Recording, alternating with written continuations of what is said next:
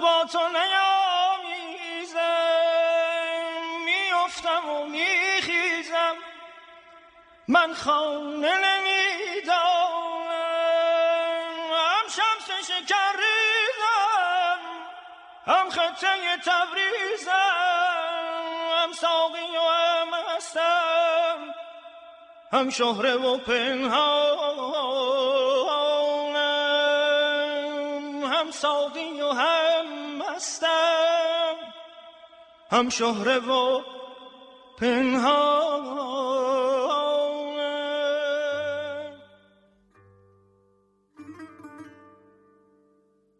خرقه شرح آن الف. خانش مقالات شمس تبریزی. به روایت محسن بلحسنی تهیه کننده شرکت فرهنگی هنری راوش هنر.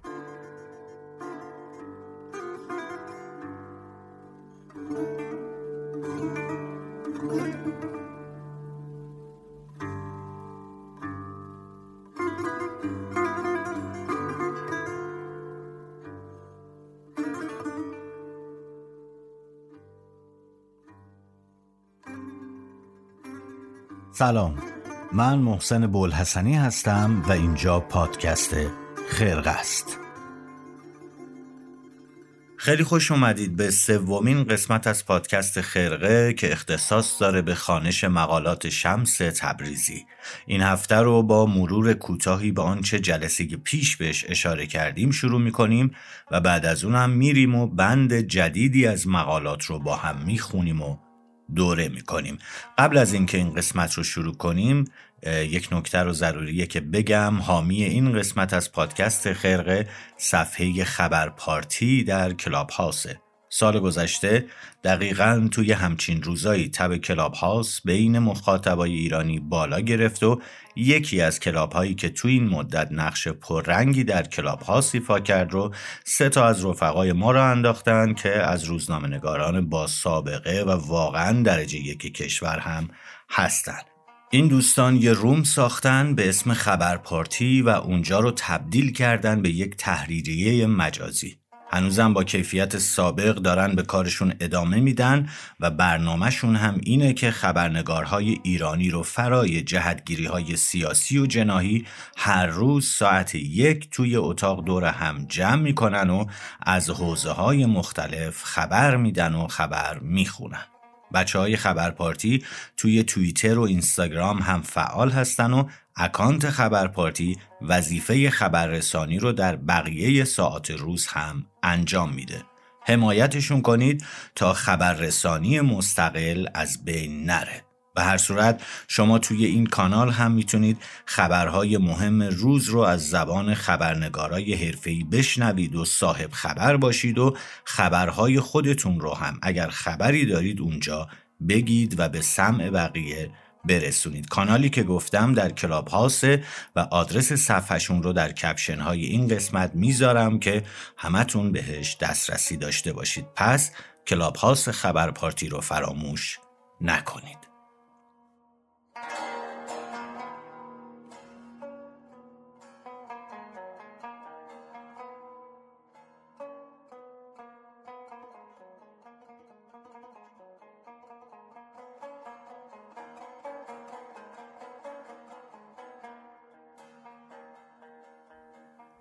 دوستان عزیز اولین نکته ای که طی جلسه های قبل هم بهش اشاره کردیم اینه که آشنایی بیشتر با مقالات شمس که به قول استاد فروزانفر از گنجینه های زبان و ادبیات فارسی به حساب میاد ما رو به دریایی از حکمت و بلاغت و جادووارگی زبان پیوند می‌زنه. علاوه بر این بخش توجه به ویژگی های زبان شمس و تازگی ها و تعابیر تازه و جدیدش و جذابیت های شیوای بیانش به ما کمک می‌کنه که به یه طرح کلی از تفکرات و مشرب و مزاق عرفانی شمس دست پیدا کنیم. نکته که هفته های پیش جلسه های پیش هم یکی دو جلسه اخیر بهش اشاره کردیم. گفتیم همه اینها یک بعد ظاهری داره و یک بعد عمیق درونی داره که هم ما رو با صدای شمس آشنا می‌کنه و وقتی با صدای شمس آشنا شدیم وقتی با ادبیاتش آشنا شدیم اون موقع بهتر بهتر می‌تونیم تفکراتش جامعه فکری شمس تبریزی رو بهتر بشناسیم. پس اگر قراره که اینطوری پیش بریم و ببینیم این بزرگوار چی گفته ناگزیر باید یک چشممون وقتی داریم مقالات شمس رو می‌خونیم به مصنوی و دیوان کبیر باشه. همطوری که وقتی داریم مصنوی یا غزلیات می‌خونیم باید یک چشممون به مقالات شمس باشه. و از این طریقه که می‌تونیم شناخت بهتر و درستری از هر دو نفر این دو بزرگواران داشته باشیم. تاکید و تکرار ما هم روی این نزدیکی ها و تشابهات فکری و عملی شمس و مولانا از همینجا میاد. این دوتا متمم هم هستند تکمیل کننده هم هستند و دقت تو این مشابهت ها ثابت می‌کنه که اگر شمس نبود مولانایی هم وجود نداشت و بالعکس پس حوصله کنید و حق بدید از مطالب مهم و دنیایی که زیر هر کلمه ای از مقالات شمس وجود داره به سادگی و سهولت عبور نکنیم. به قول مولانا آنچه گفته است شمس تبریزی از من آنجو که من همان دارم. کلام شمس در مصنوی و غزلیات مولانا گاهی به گوهر و گاهی هم به گردنبندهای دور یا همون مروارید تشبیه شده و گاهی هم گفتیم به کلام وحی. خیلی روی این موضوع تاکید داره. اینقدر ارزش و اعتبار قائل برای آن چیزی که شمس گفته در مجالسی که بوده و مولانا هم حضور داشته و اینها رو شنیده.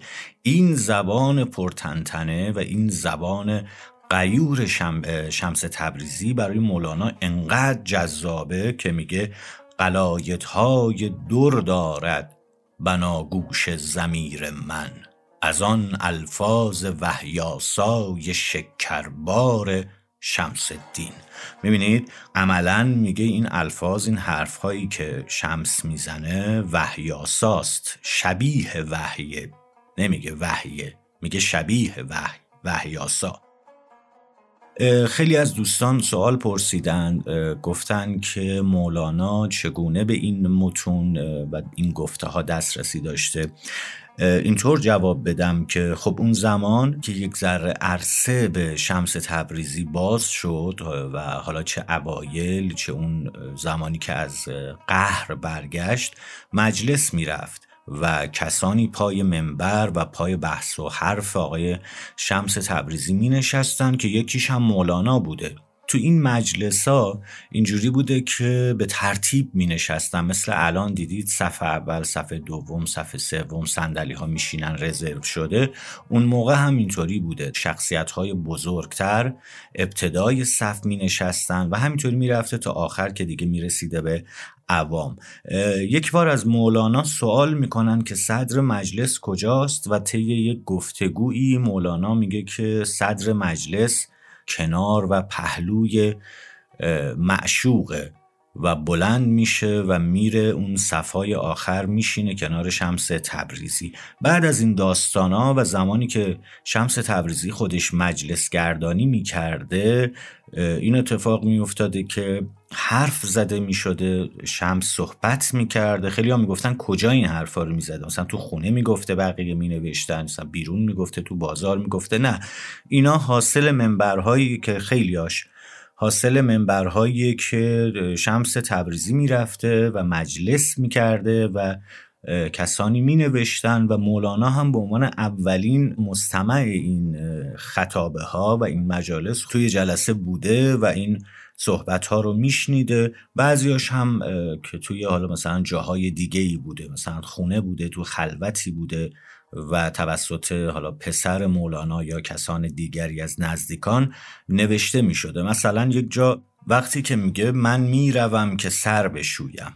ما اینو توی مقالات شمس داریم. من می‌روم که سر بشویم. تو چه کنی؟ نویسی یا بیاسایی؟ اینو خطاب به احتمال زیاد به پسر مولانا میگه که داشته صحبتهای شمس رو مینوشته و مکتوب می‌کرده خب این مشخصه که در یک جلسه خصوصی بوده.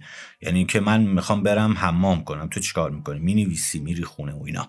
پس این صحبت ها اصولا صحبت که شمس تبریزی در مجالسی بیان کرده گفته شرح داده و به طبع اون خیلیاش برآمده از مسائل روز بوده و خیلیاش هم حاوی اون جهانبینی شمس تبریزی بوده که باعث میشه خیلی اونو ترد کنن و علیهش شورش کنن.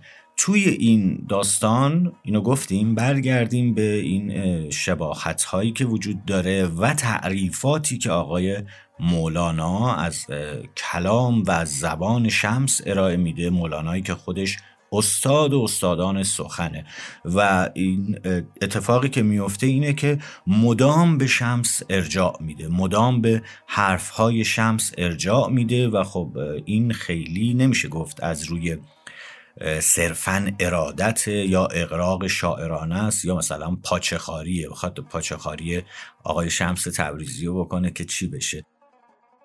بریم و بند تازه از مقالات شمس رو با هم بخونیم و ببینیم آقای شمس الدین تبریزی چی گفته و چه شیرین کاری های زیر زبان و جهان کلامیش خوابیده. این بندی که می‌خونیم دومین بند از مقالات شمس تبریزیه.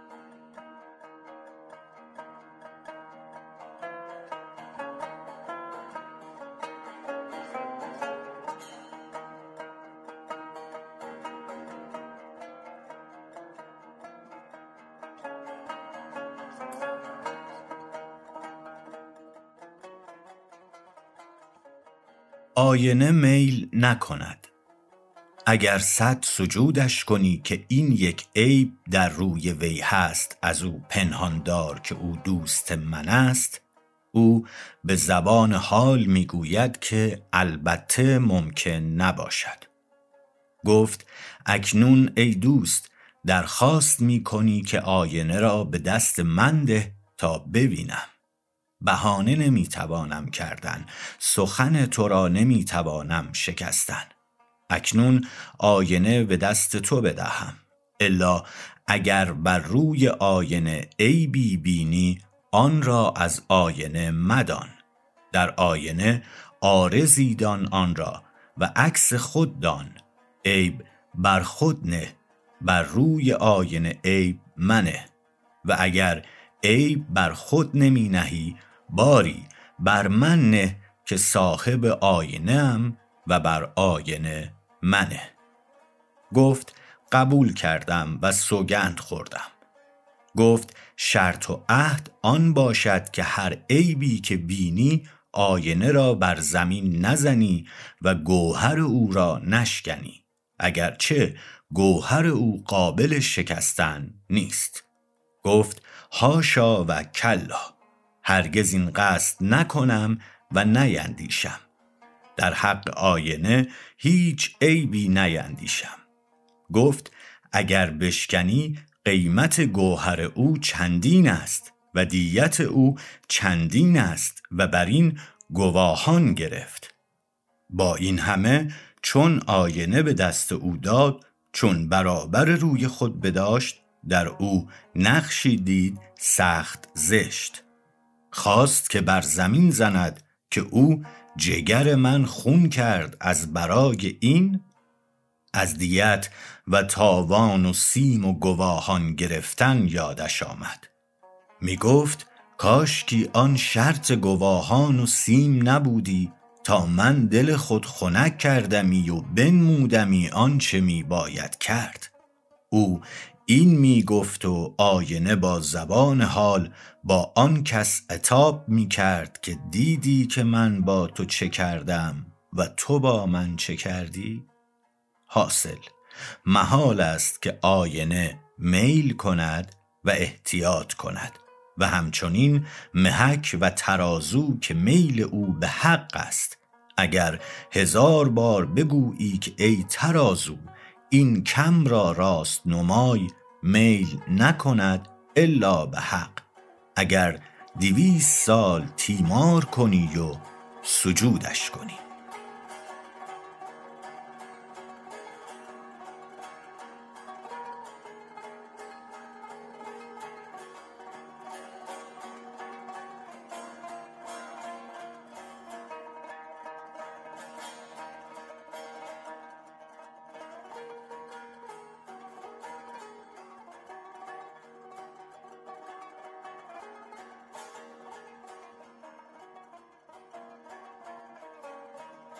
خیلی خوب. این بند دوم بود از مقالات شمس که با هم دیگه مرور کردیم و خوندیم. چیز خیلی خاصی به لحاظ لغوی نداره. خیلی ساده است و چیزی نداره که بخواد معنی کنیم. اون دیت یعنی خونبها احتیاط کردن میل کردن. احتیاط کردن خب یعنی محتاط بودن به خاطر چیزی. احتیاط به خرج دادن و میل کردن هم یعنی اینکه مثلا به یه طرف معامله قش کنه یعنی که طرف یه جای یه طرف رو بگیره و طرف دیگر رو نه. چیز خیلی سختی نداشت. اما نکته ای که در واقع میشه گفت اینه که عین همین تمثیل رو مولانا توی دفتر اول مصنوی اوورده.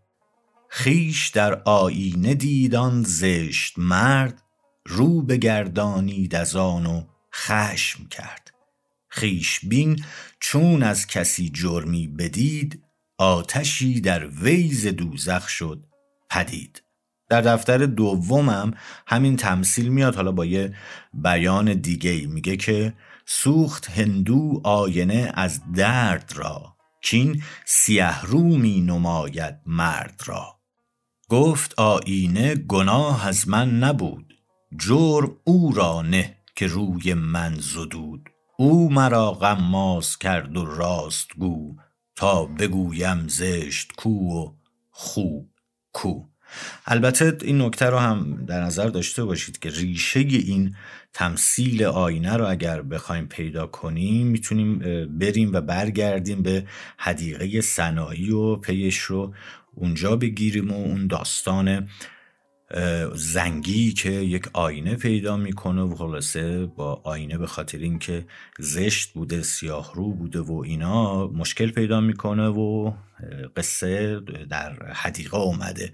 اما شمس یک تفاوتی داره این آینه قصه آینش اینکه بدون اینکه اصل تمثیل رو بگه و بگه داستان از چه قرار بوده و این از کجا میاد و چگونه است و چطوریه عین سناریو رو مطرح می‌کنه. حالا این یک نگاهی بود که به رویه داستان داشتیم یعنی به پوست این داستان آینه داشتیم. بریم و یه نگاهی هم بعد از چند ثانیه استراحت بندازیم به اینکه زیر این قصه و زیر این داستان هم آقای شمس تبریزی هم مولانا و هم سنایی چه می‌خواهند بگویند به ما؟ آینه چیه و اصلا چرا اینقدر مهمه؟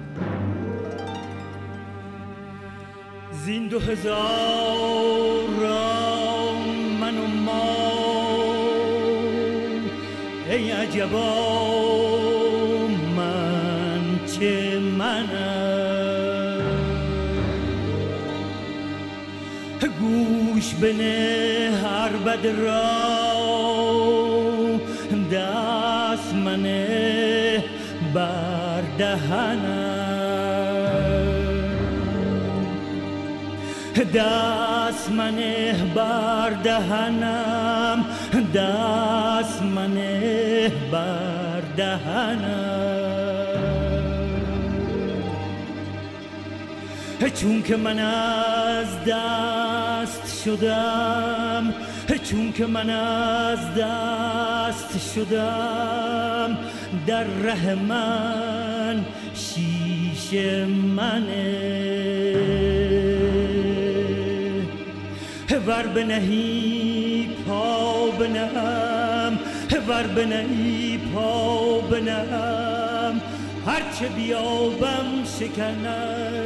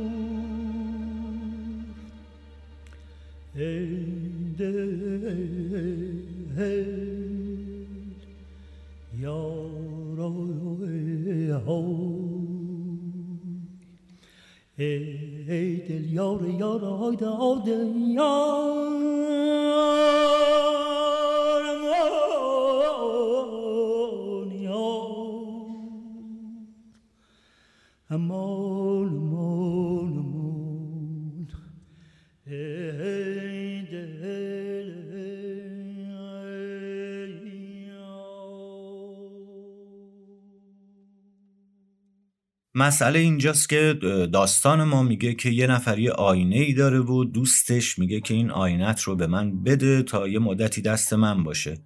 بدون اینکه شمس بگه مشخصه که یک مشکلی داشته که این آقای صاحب آینه از دادن آینه به دوستش معذور بوده میترسیده. خب دوستش زشت بوده.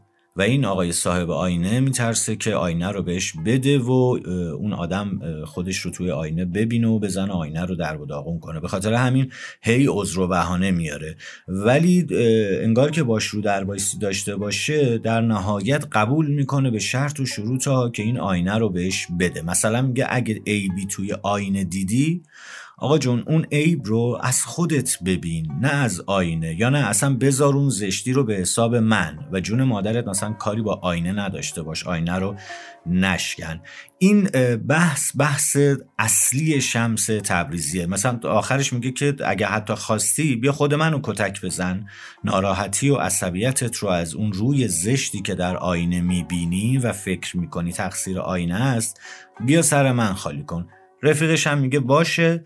ولی در نهایت بازم این صاحب آینه دلش رضایت نمیده و یه جریمه یا همون دیتی در نظر می‌گیره که اگر آینه رو شکست هزینه ای پرداخت کنه. مگه با این تضمینا خیالش راحت باشه که طرف آینه رو نابود نمی‌کنه؟ خلاصه که مرد آینه رو میده دست رفیقش و خودش هم که دیگه در میره دیگه. چون مطمئن, مطمئن این آدم طاقت نداره که زشتی خودش رو توی آینه ببینه و در واقع عکس عملی نشون نده. مرد زشتم تا می‌خواد آینه رو بشکنه یعنی خودش رو می‌بینه اون صورت زشت خودش رو می‌بینه توی, توی آینه ولی تا می‌خواد بزن آینه رو بشکنه یه دفعه یادش میاد که چه قولایی داده و چه تضمینایی داده و منصرف میشه. این آخرش اگر دقت کرده باشید که میگه به زبان حال گفت میگه آینه به زبان حال با صاحبش گفت. وقتی که آینه خودش رو در خطر شکستن می‌بینه شروع می‌کنه با صاحب خودش حرف می‌زنه و حدیث نفس می‌کنه که چرا منو دادی دست این آدم و این حرفا. قرض شمس از این داستان تمثیلی دو چیزه. این دو قرض مهمترین مسئله هاییه که می‌تونیم توی این داستان و کنه این داستان بهش برسیم. اولین قرض و منظورش ساده و روشن گفتیم متن و ساده خوندیم و متن رو توضیح دادیم تا یه جایی. اما دومین قرض و در واقع زاویه حرفش بسیار بسیار مسئله عمیق و مهمیه.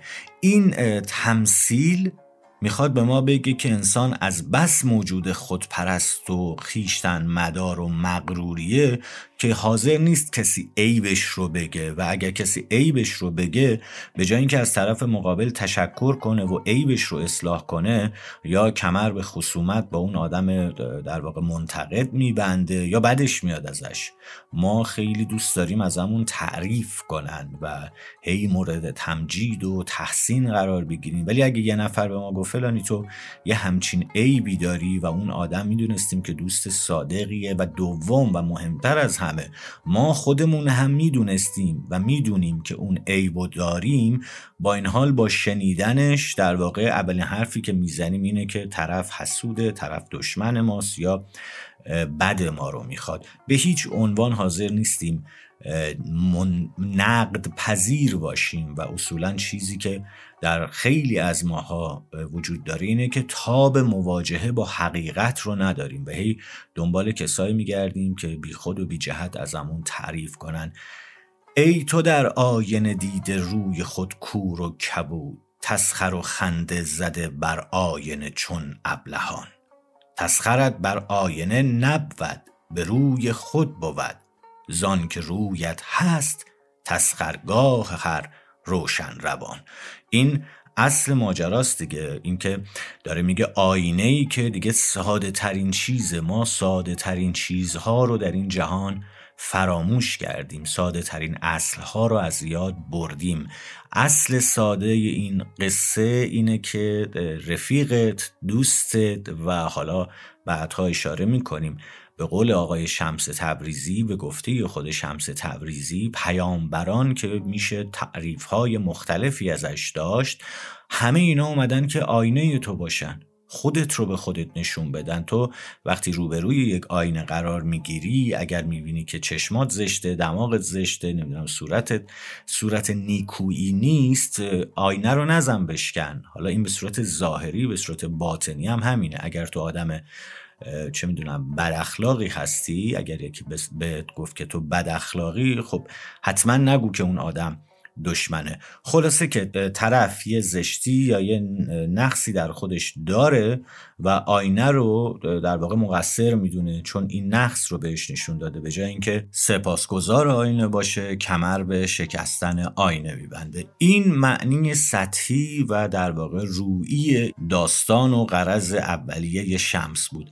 اما بریم و قرض اصلی شمس رو اون چیزی که نتیجه این بحثه و حرف اصلی شمس تبریزی در این بحثه رو با همدیگه مرور کنیم و بخونیم و ببینیم دنیا دست کیه؟ نتیجه این عبارت و در واقع تمثیل و داستانی که شمس تبریزی میاره درباره آینه اصلش و مجموعش در همین عبارت آخر آورده شده که میگه حاصل محال است که آینه میل کند و احتیاط کند و همچنین محک و ترازو که میل او به حق است. اگر هزار بار بگویی که ای ترازو این کم را راست نمای میل نکند الا به حق. اگر دویست سال تیمار کنی و سجود کنی. شمس تبریزی می‌خواد بگه آینه و محک یا اون ترازو اینا نماد حقن و خط تمایز و جدایی درست از غلط و حق از باطل و زشت از زیبا هستند هم مولانا و هم شمس پیغمبران و اولیاء رو آینه و محک و ترازو می‌دونن. و معتقدن وجود راهنما ترازوه چون بین خوبی و بدی تفاوت رو مشخص می‌کنه و راه رو از بیراه و سره رو از ناصره تشخیص میده و مشخص می‌کنه. مولانا از قیامت هم به عنوان آینه یاد می‌کنه چون دقیقا در چنین روزیه که نیکان خوبان از بدان جدا میشن و تکلیف ها مشخص میشه. چند بیت بشنویم در این موضوع که مولانا پیامبران رو آینه حق معرفی کرده؟ تا برآمد آفتاب انبیا گفت ای غش دور شو صافی بیا. و جای دیگه میگه حق فرستاد انبیا را با ورق تا گزید این دانها را بر طبق. پیش از ایشان ما همه یکسان بودیم. کس ندانستی که ما نیک و بدیم. متوجه باشیم که دوستان آینه محک ترازو اینا رو شمس در ردیف هم میاره مولانا هم همینو میگه و بعدا حالا یه چیزی بهش اضافه می‌کنه. آینه و میزان محک های سنی گر دو صد سالش تو خدمت ها کنی که از برای من بپوشان راستی بر فزون بن ما و من ما کاستی. مولانا یه جای دیگه ای گفتیم جز ترازو و اینا متر یا گز رو هم اضافه می‌کنه. در و دیوار قصه گویانند. آتش و آب و خواب قصه گذار چون ترازو و چون گز و چمحک بی زبانند و آزی بازار. ترازو و گز و محک یا محک که امروزه میگیم محک ولی محک درسته میگه که مثل آینه خاموشن.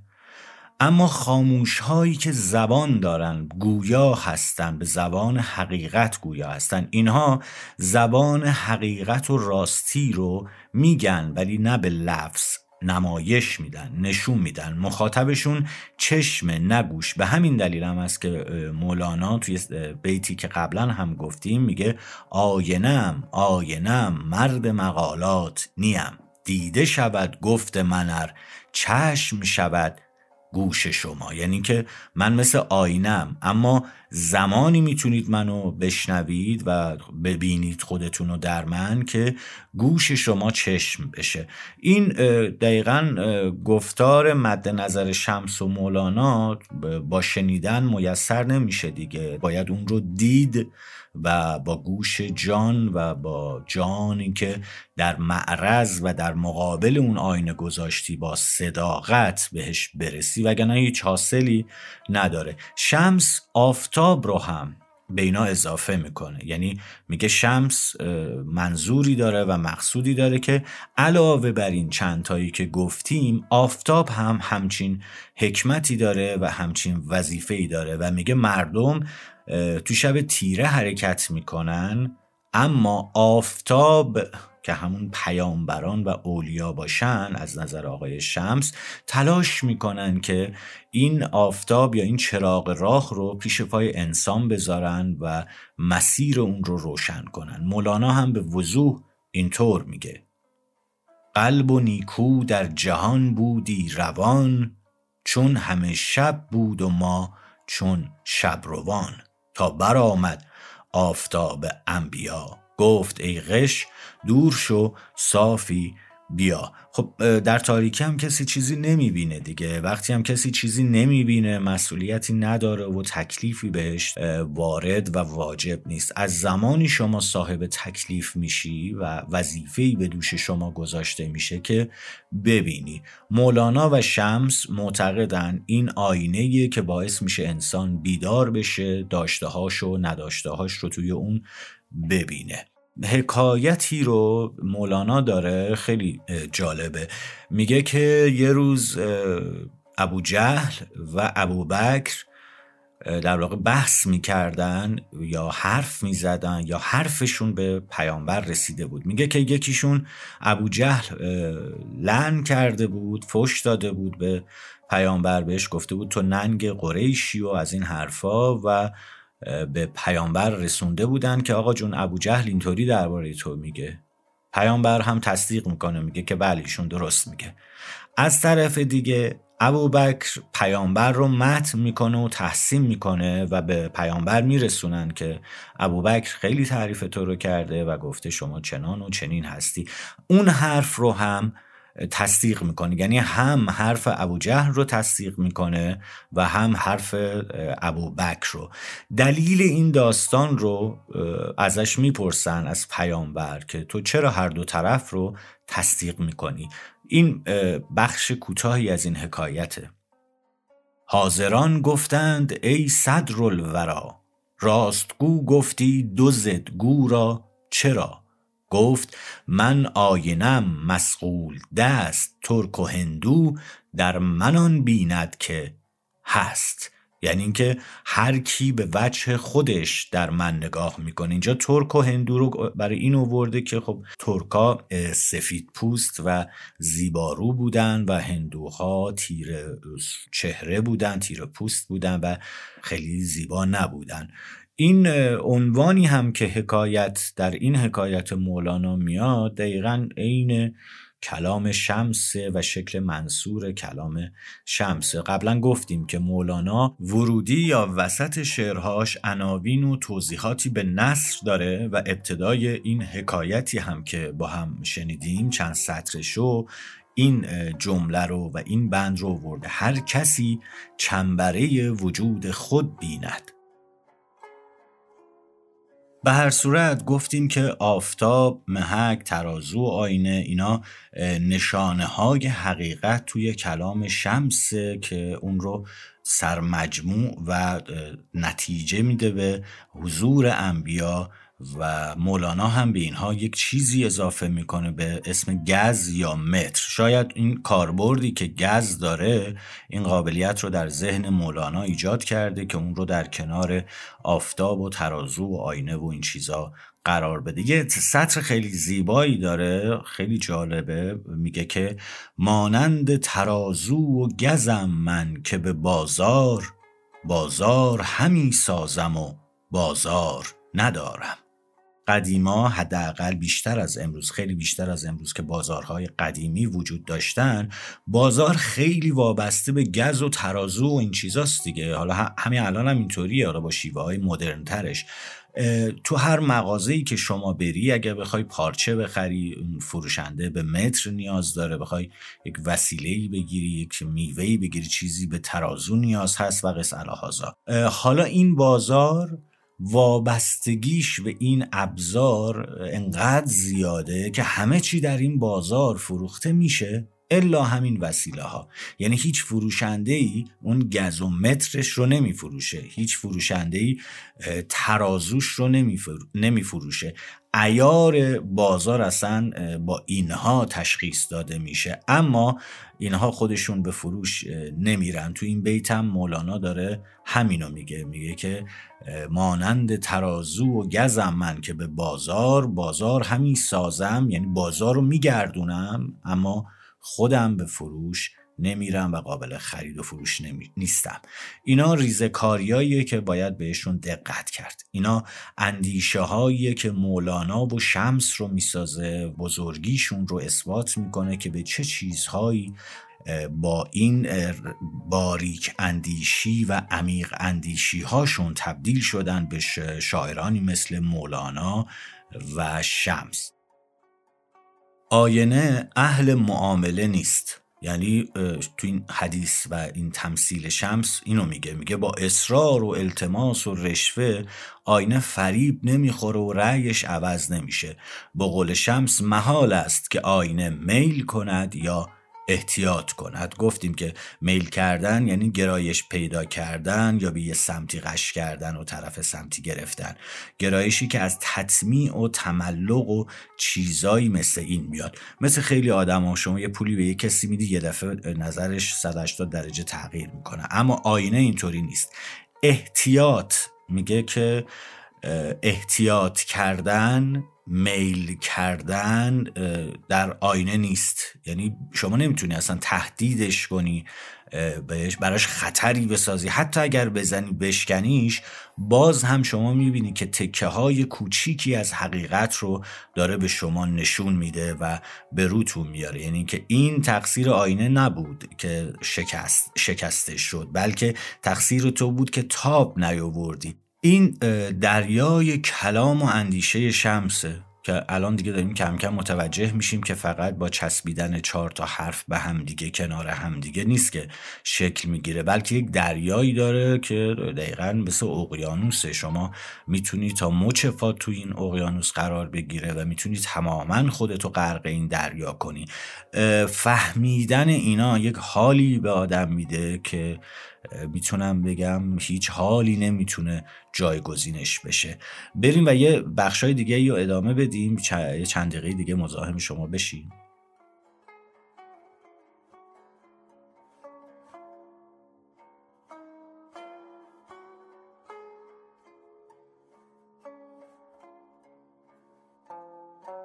نکته بعدی که باید بهش اشاره کنیم اینه که آینه سیغل لازم داره. آینه های قدیم مثل امروز نبودن دیگه. تیکا آهن ها رو انقدر در واقع سیغل می‌دادن که شکل آینه پیدا کنه. مثل آینه های امروز نبودن. به هر صورت این آینه باید سیغل پیدا کنه تا تصاویر رو درست منعکس کنه. مولانا اول مصنوی بعد از اون 18 بیت اول میگه که آینت دانی چرا قماز نیست؟ یعنی می‌دونی چرا آینت خوب تصویر رو نشون نمیده؟ زان که زنگار از رخش ممتاز نیست. به خاطر اینکه تمیز نیست. به خاطر اینکه سیغل خوب سیغل داده نشده. اول دفتر دوم هم باز میگه آینه دل چون شود صافی و پاک نقش ها بینی برون از آب و خاک. یا باز در همین دفتر دوم میگه آینه دل صاف باید تا درو واشناسی صورت زشت و نکو. سیقل دادن آینه دل هم با مصاحبت با نیک مردان و گوش سپردن به حرفای اونا به دست میاد. یعنی اینکه هرچی شما بشنوید برخلاف امروز که همه ما خیلی بیشتر دوست داریم حرف بزنیم یه خط کتاب می‌خونیم به اندازه 20 تا کتاب حرف می‌زنیم. میل عجیب خودنمایی میل عجیب در واقع خود عرضه کردن رو داریم. میگه که هرچی که تو بشنوی هرچی که تو یاد بگیری هرچی که در محضر بزرگان بنشینی و هی سعی کنی حتی یک کلمه بیش از دیروز یاد بگیری و اونو در کنه وجود خودت قرار بدی این یعنی آینه درونت سیقل پیدا کرده یا کم کم داره سیقل پیدا می‌کنه. سعدی رو مثال زدیم گفتیم که میگه که آن را که خبر شد خبری باز نیامد. یعنی اگر یک کسی به یک درجه ای از دانایی و آگاهی و آینه بودن رسید دیگه هیچ کسی صداش رو نمیشنوه و کمتر از همیشه حرف می‌زنه. شمس میگه هر که را سعادت باشد نصیحت او را سیغل باشد بر روی آینه و هر که را سعادت نباشد سخن نصیحت گو را تاریک کند و آینه او را زنگ افزاید. مولانا هم دقیقا عین همین جمله رو میگه. من آینه دل راز تو اینجا سقالی می‌دهم. من گوش خود را دفتر لطف کلامت می‌کنم. یعنی مثل یه دفتر بایگانی گوش و دل خودم و وقف شنیدن تو می‌کنم گفتیم که آینه برای پوسته برای ظاهر این چیزی که ما داریم آینه ای که مثل قدیمی ها از قدیم از قدیم الایام به ما رسیده. حالا یه زمانی آهنی بوده امروز به یه شکل دیگه است. پوست ما ظاهر ما رو نشون میده. آینه سیمای جان آینه سیمای جان سنگی بهاست خیلی گرونه. آینه ای که جان انسان رو نشون بده درون انسان رو نشون بده میگه این خیلی فرق داره با آینه ای که فقط صورت ظاهر و پوست ما رو نشون بده. خیلی گرونتره. و ادامه میده میگه که خب حالا این آینه جان چیه؟ آینه جان نیست الا روی یار. روی آن یاری که باشد زان دیار. خیلی معلومه دیگه. میگه که یار آینه آدم یاری که از اون دیاره و خب منظورش هم میگم پیامبران و انبیا هستن. آینه خودشو نمی‌بینه و دیگری رو نشون میده و از دیدن خودش و از ندیدن غیر عاجزه. این هم یکی از خص... در واقع خصوصیات آینم انسان ها هم آینن چرا؟ چون خودشون رو نمی‌بینن و برای دیدن خودشون به کس دیگه ای محتاجن. مقالات شمس هم شمس تبریزی میگه که خلاصه گفت انبیا این است که آینه ای حاصل کن. یعنی همش اینه. یکی رو پیدا کن که در واقع بهت راه و چاه رو نشون بده بهت درست و غلط رو نشون بده بهت خودت رو نشون بده. من نبینم روی خود را ای شمن. من ببینم روی تو تو روی من.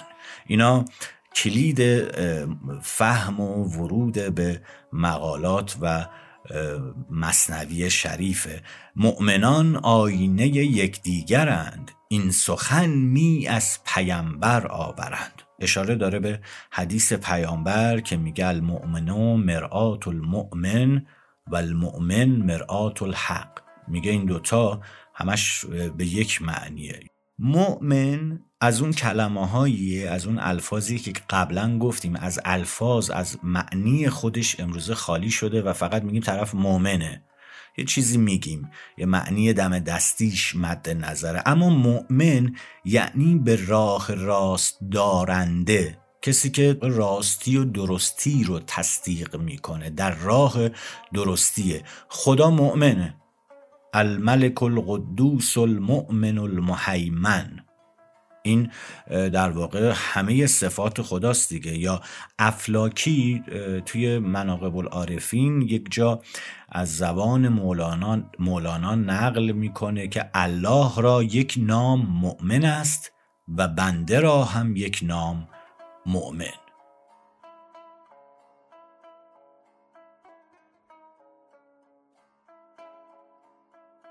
خیلی خوب. خسته نباشید. این بند دوم و قسمت سوم مقالات شمس بود که خدمتتون ارائه شد. ببخشید اگر توپقی زدم.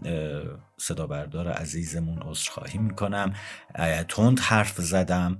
یا هر نقصی بود ببخشید ما رو به دوستانتون معرفی کنید. گفتیم که حامی این قسمت از پادکست خرقه کانال خبر پارتیه که در Clubhouse هست و شما می‌تونید این کانال رو به قول امروزی ها follow کنید. توی این کانال خبرهای مهم رو از زبون خبرنگارا و روزنامه نگارای درجه یک بشنوید. خودتونم اگر خبری داشتید حرفی داشتید و نکته ای داشتید می‌تونید در این کانال مطرح کنید. آدرسش رو توی کپشن ها می‌ذاریم. حمایت از خرقه رو هم فراموش نکنید. سه سال روی پنج هزار نفر موندیم و فکر کنم که میشه این رقم رو بالاتر برد با کمک شما. پیشا پیش سال جدید رو بهتون تبریک میگم و اگر عمری باقی بمونه بعد از تعطیلات دوباره در خدمت شما خواهیم بود. این نکته رو هم بگم که شما می‌تونید اسپانسر خرقه باشید. یعنی شما هم می‌تونید اسپانسر خرقه باشید. حالا به هر شکلی که فکر می‌کنید و اگر تمایل به چنین کاری داشتید با دایرکت ما تو اینستاگرام ارتباط برقرار کنید به همون پیام بدید.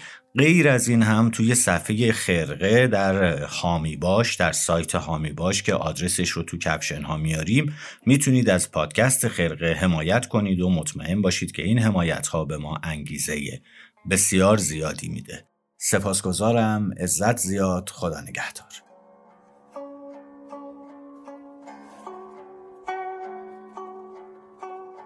خرقه. شرح آن الف. خانش مقالات شمس تبریزی. به روایت محسن بلحسنی تهیه کننده شرکت فرهنگی هنری راوش هنر.